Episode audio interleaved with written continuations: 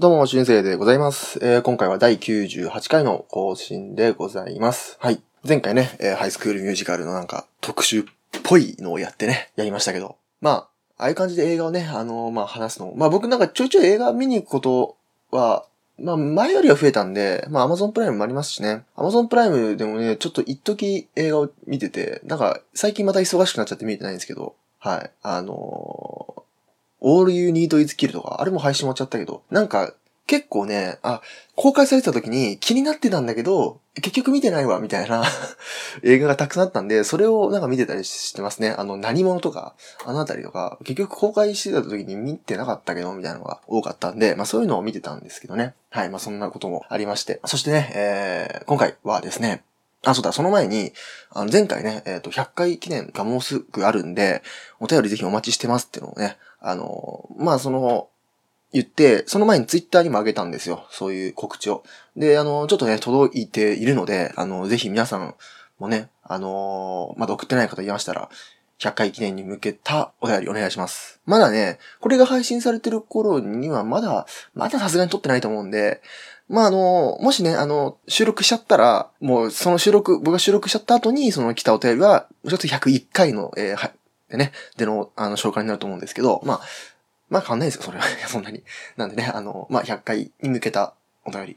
お待ちしておりますので、えーぜひ送ってください。さあ、まあちょっとね、全然話は変わるんですけど、だいぶ前に、僕、もう11月とかの話なんですけど、去年の、あの、iPhone のね、バッテリー交換をしたんですよ。で、これ、まあ、もうね、今年も話してもしょうがないんですけど、あの、去年ね、去年の初めに、あの、Apple のね、ちょっと不正で、えーが発覚して、えーそのお詫びとして、えー2018年の1年間は iPhone の、えーバッテリー交換が3200円。通常5000とか6000円するところをえー3200円と、えー割引しますよっていう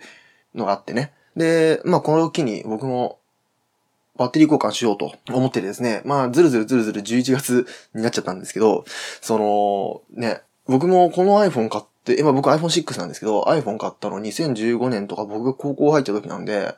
に買って、で、もう3年ぐらい経って。で、あの、一応今ね、iPhone の設定のところから、バッテリーのこう、消耗率っていうのをね、あの、見ることができるんですけど、それがね、もう50%だったんですよ、僕。もう買った時の半分ぐらいしかもうバッテリーが機能してないっていう。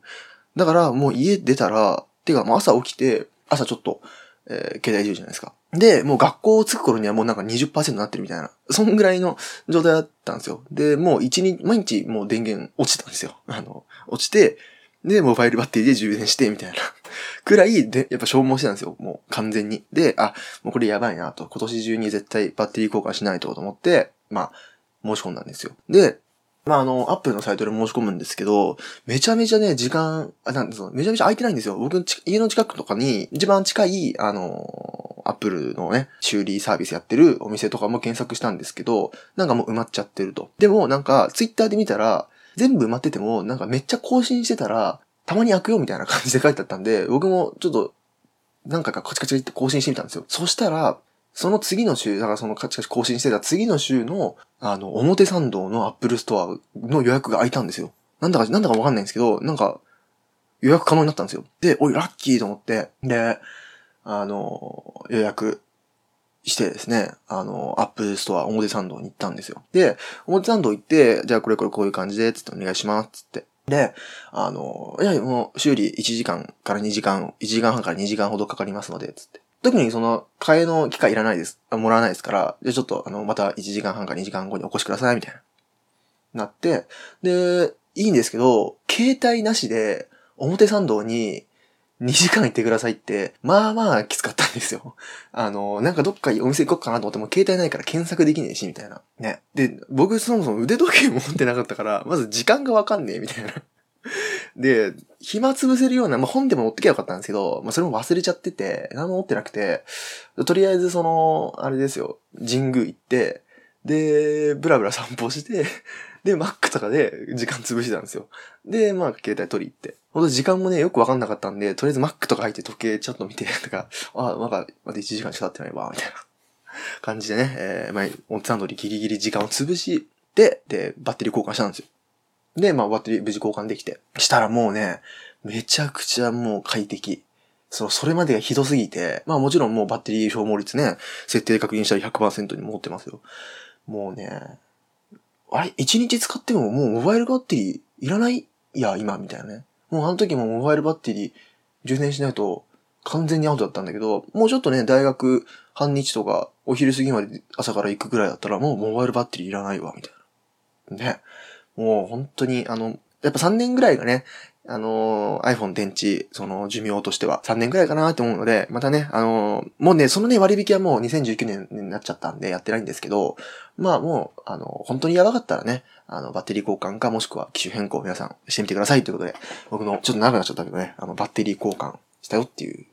ていう話でした。はい。というわけで今回はですね、あの、意識調査の会が久しぶりに行われますのでね、えー、ぜひ、えー、聞いていってください。ポットレの、ポットレの、ポットレの、ポットレの、ポットレの、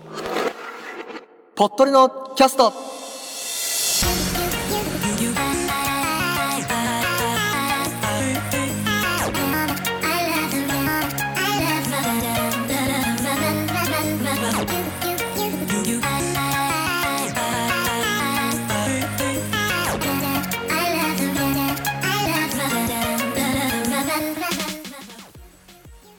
この番組はニュース、音楽、ボイスブログなど様々なテーマでゆるく雑談していく番組です。皆様の感想をお待ちしております。詳細は番組の最後もしくは番組のホームページをチェックしてみてください。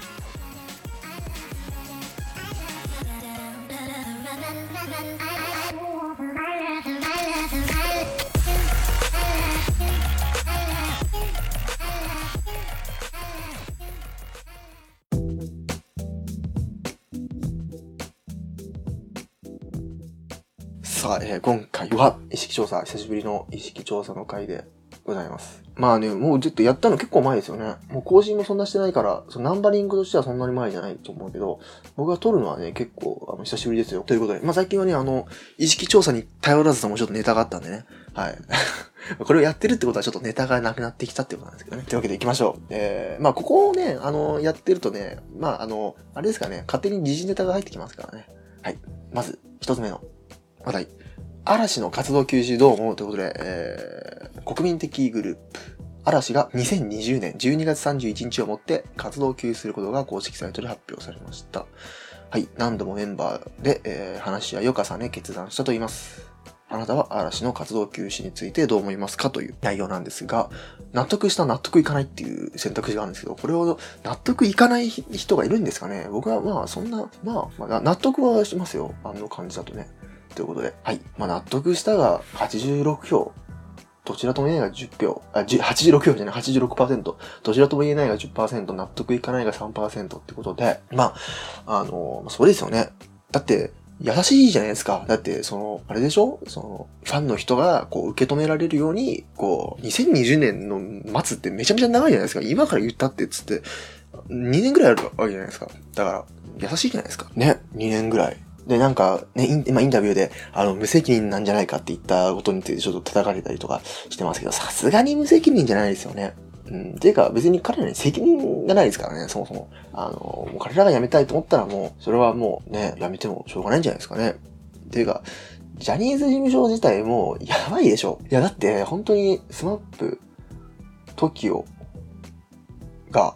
あんな感じになっちゃって。で、ちょいちょいなんか、関ジャニエイトとかもなんか、渋谷スバルが抜けたりとか、タキツバが解散したりとか、で、なんか、 KAT-TUN とかも、今もうなんかね、当初の3人とか半分とかになっちゃって、ね。でも去年ね、あの、 King & Prince って僕はもう名前、誰一人も名前知らないですけど、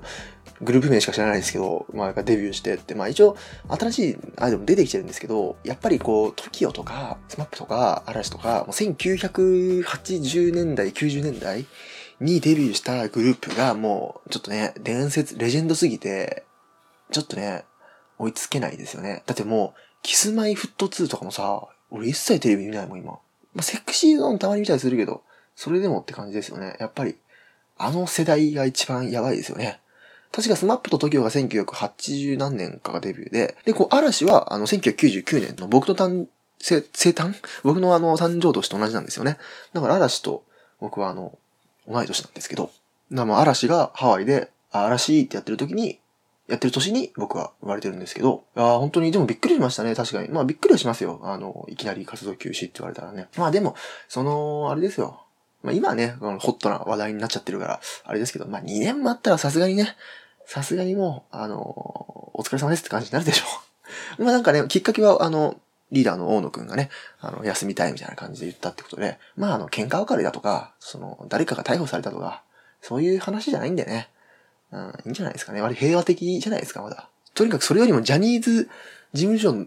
のなんか、あの、嵐すらもいなくなっちゃった状態のジャニーズやばくねって僕は思うんですけどね。もう嵐級に売れることないんじゃないですか、他のグループが。ね、ということで。まあ、嵐も、だってこれさ、嵐の人たちももう30とか40、いってないか。30後半とかでしょね。それはもうきついですよ。やっぱさ、女性アイドルと違って男性アイドルはなんか40時とかもさ、40歳とかまでやっててもさ、まだアイドルって感じになるけどさ。で、女性アイドルはもうね、20、20歳、もう早い人だともう20歳ぐらいで卒業しちゃったりとかするけどね。ということで、えー、まあ、ね、世代交代なんじゃないですか？わかんないけど。まあ、ということで僕は全然納得ですし。まあ僕はそんな特別好きってわけじゃないですけどね。まあ曲とかは好きですけど、そんな特別追っかけてるとかってはないですけどね。やっぱこう、小学校の時とかね、あのー、歌ったりとか思い出に残る曲がありますからね。そういうのなんかどっかで話したけど、僕ね、あの、小学校の、小学校低学年2年生ぐらいかな。2年生のなんか運動会のお遊戯あるじゃないですか。踊るやつ。あれね、僕ね、あの、嵐のラブソースイートだったんですよ。これ話すとね、これ誰か、誰か、前に話したら、なんか、世代だねって言われたことあるんですけど、まあ僕は、その嵐ラブソースイートが、あの、2年生、小2だな、多分小2で踊ったりとか、あと卒業式の時にみんなでハピネス大大合唱したりとか、まあ、やっぱこう、小学校とかいう時は、こう、やっぱ人気ですし、こういう思い出の、なんだろう、一部にやっぱ絡んでくるんで、どうしても嵐はね。なんでそういう意味では好きだったりするんですけどね。はい。ということで、嵐の活動休止の話でした。はい、次、えー、次ですね。罰則付きレジ袋禁止条例どう思う？ということで、えー、全国初となる、えー、プラスチック製レジ袋禁止を条例化する方針を公表した京都府亀岡っていうのかな？亀岡多分間違ってたらすいません。亀岡市。えー、規制を受ける店舗側から、えー、なぜ今条例が必要なのかわからないという反発が広がっていますということで、これはあれですね。あの、レジ袋はもう使わないよっていう。あの、環境に悪いから。レジ袋使わないで、もう紙袋かなんかにしなさいっていう条例を、まあ、掲げたらしいですね。僕は、これは難しいからちょっと、僕今のところどちらでもないに、えー、つけておきましょう。はい。えー、そしたら投票の結果はですね、どうなんだろう。反対が64.3%、賛成が27.2%、どちらでもないが8.6%ということで、まあ、反対ですね。あの、まあ、レジ袋どうですかね？皆さんもらえますかね？やっぱもら、うん、僕はなんか比較的でっかいバッグを持ちがちなんで、持ちがちっていうか、まあ、でっかいバッグしか持ってないんですけど、だいたいあの、バッグの中スカスカなんで、まあ、コンビニでちょっと買うぐらいだったら、まあ、お弁当とかじゃない限りね、結構もうお菓子とか飲み物とかも全然もう袋じゃないです、つって、あの、やるんですけど、まあ、まあ、いるじゃないですか、もう、もう極力何も持たねえみたいな人とかさ、ね、あの、余分なもん持たねえみたいな感じの人いるじゃないですか。ああいう人はもうレジないときついみたいな。でももうなんかね、これは罰則付きなんで、もうレジ袋をやってたら、そういう、まあこれはで、この市のね、あの、やつだと、こう、店舗を公表するっていう対策で、えー、罰則があるらしいんですけど、ね、まあ、店側としてはきついですよね。これは。まあ、僕も今スーパーとかそういうなんか、小売業のところでバイトしてるんで、まあ結構、まあ、まあそれは大半の人がレジ袋持ってきますよ。はい。なんで、ね。まあでも、僕が思ったよりもエコバッグとか持ってる人も多いんですけど、僕が最初思ってたよりもエコバッグとか持ってくる人多いですけど、それでもやっぱほとんどの人はレジ袋持ってきますからね。まあ、店側としては、紙袋はまず高い。紙袋はコストが高くなる。で、えー、買い物客が減ってしまうから、えー、まあ、それはそうですけど、小売店からはこう、苦情が出ているということで。まあ、でもなんか、一番の原因はあれですよね。環境ですよね。しかもなんか観光地じゃないですか、京都とか。ね。なんで、そういう景観の問題とか、ゴミがその辺に散らばってるのとかは嫌だっていうことなんでしょうね。で、あともう一つは市内でレジ袋有料化をね、えー、掲げたんですが、えー、推進を掲げたんですが、事業者は売上減を恐れ、約760店のうち、有料化に踏み切った店舗は1%に過ぎないと。1%以下に過ぎないってことで、まあ、あ、りますよね。たまにレジ袋2円とか3円とか10円とかしますよ、みたいな。あるんですけど、そこまでそんなちっちゃくないか。まあ、いくらだっけな？忘れちゃったけど、まあ、あり、あるじゃないですか。レジ袋はプラスいくらかしますよって。だけど、でも確かにそんなレジ袋プラスいくらってそんな見ないですね。うん。なんか一時ブブームというか、こうしたらいいんじゃないかみたいな感じになってましたけど、うん。でも、見ないですね。まあ、ここでもね、あの、もう1%以下ってことで、ね、ほとんどね、あの、やってないって。だから、もう、じゃあもう規制だっていう感じになったっぽいですね。はい。皆さんは、あの、あれですかね、ロジ、レロロジじゃなくてレジ袋。マイバッグ持つ派の人います？マイバッグ持つ派。まあ僕は別に買い物のために持ってってバッグじゃないですけど、たまたまスカスカだから入れてますけど、こう買い物のためにバッグ持ってってるとか、ね。たまにいますけどね。はい。まあシフトの方とかも結構多いんじゃないかな。さあそして次の、えー話題きましょう。まあこれちょっとね、これ配信されてる頃には、えっと、過ぎちゃってると思うんですけど、恵方巻き予約するということで、まあ予約したってこと感じですかね。えー、節分に向けて販売される恵方巻きの売れ残りが大量に廃棄されている問題を受け、農林水産省が業界団体に対し、需要に見合った販売をするよう呼びかけ、流通大手各社は予約の強化などの、えー対策を掲げていますが、あなたは恵方巻きを予約して買いますかということで、僕は予約しないですね。うちは予約しないです。っていうのも、作っちゃってるんですよ。なんで僕自宅で作るに押します。あの、作るってよりは、あの、海苔あって、あの、なんか適当に入れられるもん、入れられそうなものをポンポン並べて、勝手に巻いて、みたいな感じなんですけど、はい。えー、4.8%が予約して買う。20.5が予約しないで買う。自宅で作るが7.6%、そして食べないが67%ってことで、ぶっちぎりです。恵方巻きなんて食べないっていう。なんか恵方巻きの習慣は、その、なかったもともとなかったみたいな話もありますよね、なんかね。まあ、僕はあの、美味しいから好きなんですけど、単純に。まあ、まあ恵方巻き買うと高いですからね。ちょっとね。中身が豪華なんか知らないですけど。ね。まあ、恵方巻きは、えー、そんなに売れてないということで。まあ、さすがに予約しては買わないですね。うん。だからもう完全に受注生産とか予約せした分だけとかに、とかにしとかないと、まあ、この廃棄問題はダメなんじゃないですかね。うん。でも、そもそも、もう皆さん恵方巻き食べますかっていう話ですからね。もう完全に僕らは恵方巻きというよりは、なんつうの、巻き寿司みたいな感じになっちゃってるんで、なんつうの、うん、勝手になんか、いろんな適当なもん巻けよみたいな感じになってて、別に具にこだわったりとかは全然しないんですけど、うちは。まあ、そうですね。しかもなんかだんだんなんかもう、あれですよね、なんかあの、うちの母親が韓国好きなんで、あの、韓国料理のあのキンパっていう恵方巻きみたいな、なんか、海苔巻きあるんですけど、なんかだんだんね、恵方巻きじゃなくてキンパっぽくなってるんですよ、中身が。とかもあるんですけど、はい、恵方巻きね。さすがにあの、方角向いて黙って食べてみたいな、あそこまではちゃんとしてないですけどね。まあなんかちっちゃい頃やってましたけどね。はい。ということで、えー恵方巻きの話でした。さあ、最後行きましょう。今年インフルエンザの、えーまあ、今年っていうか、まあ、今回ですね、インフルエンザの予防接種受けましたか？ということで、1月13日までの1週間の都内のインフルエンザ患者報告数が前の週に比べ急増したことが、したことで、東京都が、えー流行警報を出しました。今回あなたは、まあこの冬ですね、インフルエンザの予防接種を受けましたかということで、50%受ける予定がない、47%もう受けた、1.6%これから受ける予定ってことで、半々ぐらいですね。僕は受けてないです。受けてないので、今めちゃくちゃ気をつけてます。はい。特に都心とかでめっちゃ混雑するとこ行くとき、めっちゃマスクしてってます。はい。っていうのも、なんかうちは、あの、なんか知んないけど、まあ前にもなんかで話したと思うんですけど、インフルエンザを予防接種受けた年になってるんですよ。予防接種受けると、インフルエンザにかかり、なんかインフル、予防接種しなかったら、インフルエンザ大丈夫みたいな、なんかよくわかんないことになってて、でも弟もなんかそうだったっぽくて、母親がもうなんか、いやもう、じゃあなんかそういうジンクス的に、もう、いや、いいよ、みたいな。なんかもうみんな気をつければ大丈夫だよ、みたいな感じになってて。なんで僕も、もう、前にかかったのは中学校とかかかったかな、ぐらいで。もう小中で一回かかったくらいですかね。うん。それ以来全くかかってないですね。はい。ということで、えー、インフルエンザ受けてないですけど、皆さんインフルエンザかかっちゃいましたかね？結構多いんですよ、周りにも。もう本当に多くて、まあテストの期間が一番怖くて、まあテスト終わったんで、テストの期間インフルエンザにならなくて本当に良かったんですけど、乗り切って良かったんですけど、めちゃくちゃ多くてインフルエンザ、本当に怖い、流行、ちょっとえげつないぐらい流行してるんで、あの、気をつけてください。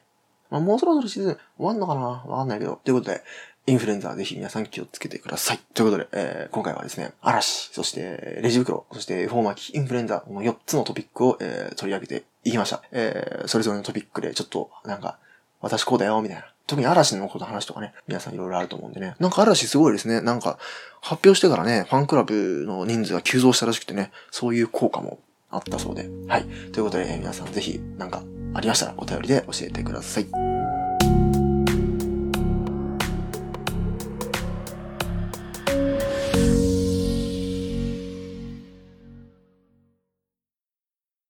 今日の動画。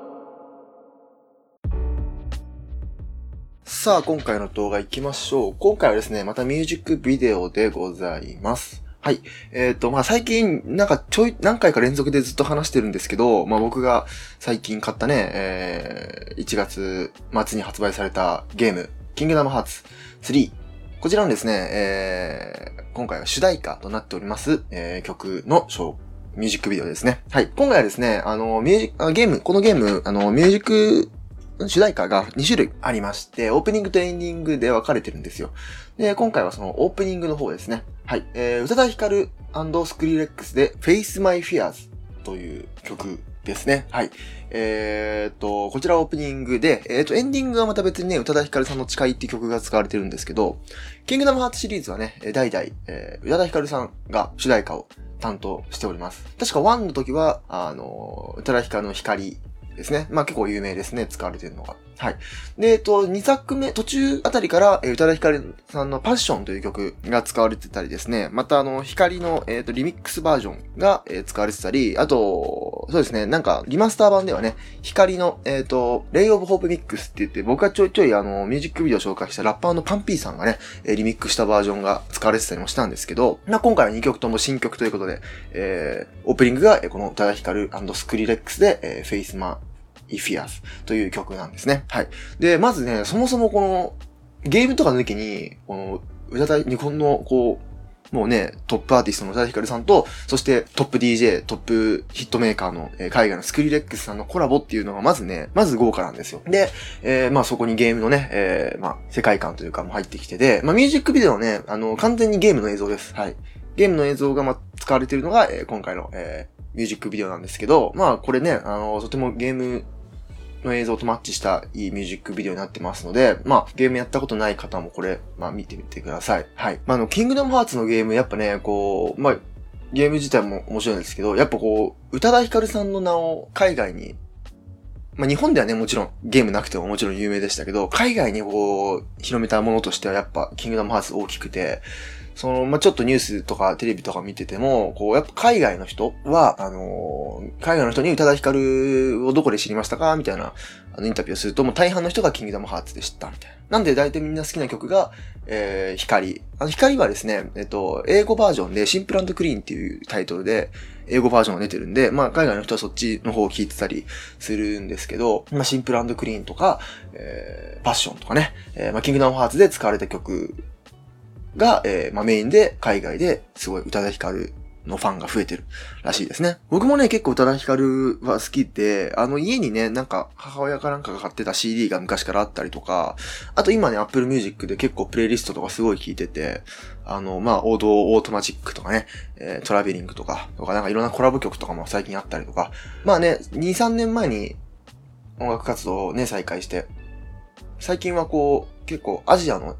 ヒップホップのラッパーとかとコラボするような、結構ヒップホップによった、えー、まあ、もともと R&B のシンガーですけどね、あの、結構ヒップホップアーティストにフィーチャーしたこう曲とかも結構出してるんで、最近ね、Apple Music で結構聴いてるんですよ。なんでね、あの、まあもう、言わずと知れた日本のトップアーティストですけどね、皆さんもぜひもう一度、こう、好きな人とかも多いと思うんですけどね、最近の曲とかもいろいろ聴いてみてください。ということでね、えー今回紹介するのは、えー、宇多田ヒカルスクリレックスの、えー、Face My Fears のミュージックビデオでございます。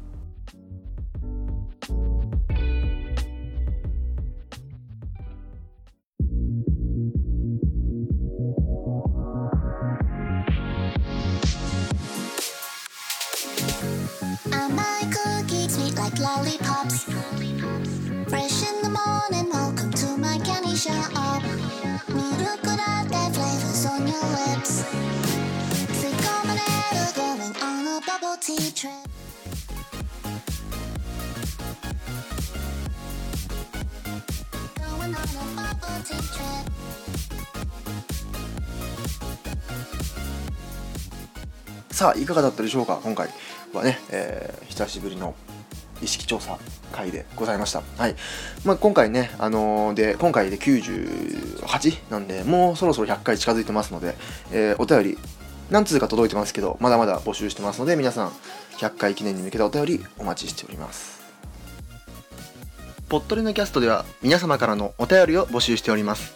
フォーム記入や匿名投稿、メールなど様々な手段で送れますので、ぜひ、ぽっとりのキャストと検索して、ホームページ、または Twitter アカウントから詳細をご覧ください。また、ハッシュタグ、ポットででの感想ツイートや iTunes レビューもお待ちしております。長文、短文、一言、お気軽にどうぞよろしくお願いします。それではまた次回お会いしましょう。では。心の準備がないそっと君の手を握